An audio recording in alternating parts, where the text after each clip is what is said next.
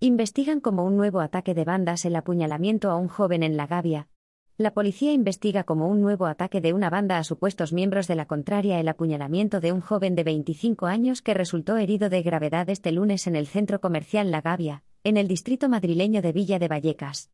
La víctima, de nacionalidad española, se encontraba sobre las 21 horas junto a otros jóvenes en uno de los establecimientos cuando un grupo de asaltantes encapuchados se abalanzó sobre él, informan fuentes de la Jefatura Superior de la Policía de Madrid. Uno de los agresores le asestó una puñalada profunda en el pecho con un arma blanca que le alcanzó el pericardio, la membrana que envuelve el corazón. Los jóvenes huyeron tras la agresión, pudiendo tratarse por el modus operandi de un ataque o caída de miembros de una banda juvenil contra posibles integrantes de la contraria.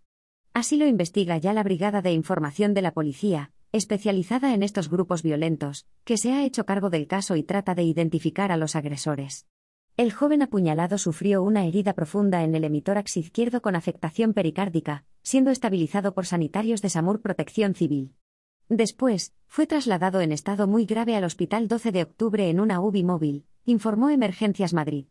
Esta agresión se produce cinco días después del asesinato de un joven de 18 años, miembro de los Dominican Don't Play, DDP, apuñalado por un grupo de posibles integrantes de los Trinitarios en el distrito madrileño de Villaverde, convirtiéndose en la cuarto crimen relacionado con bandas juveniles en Madrid en lo que va de año.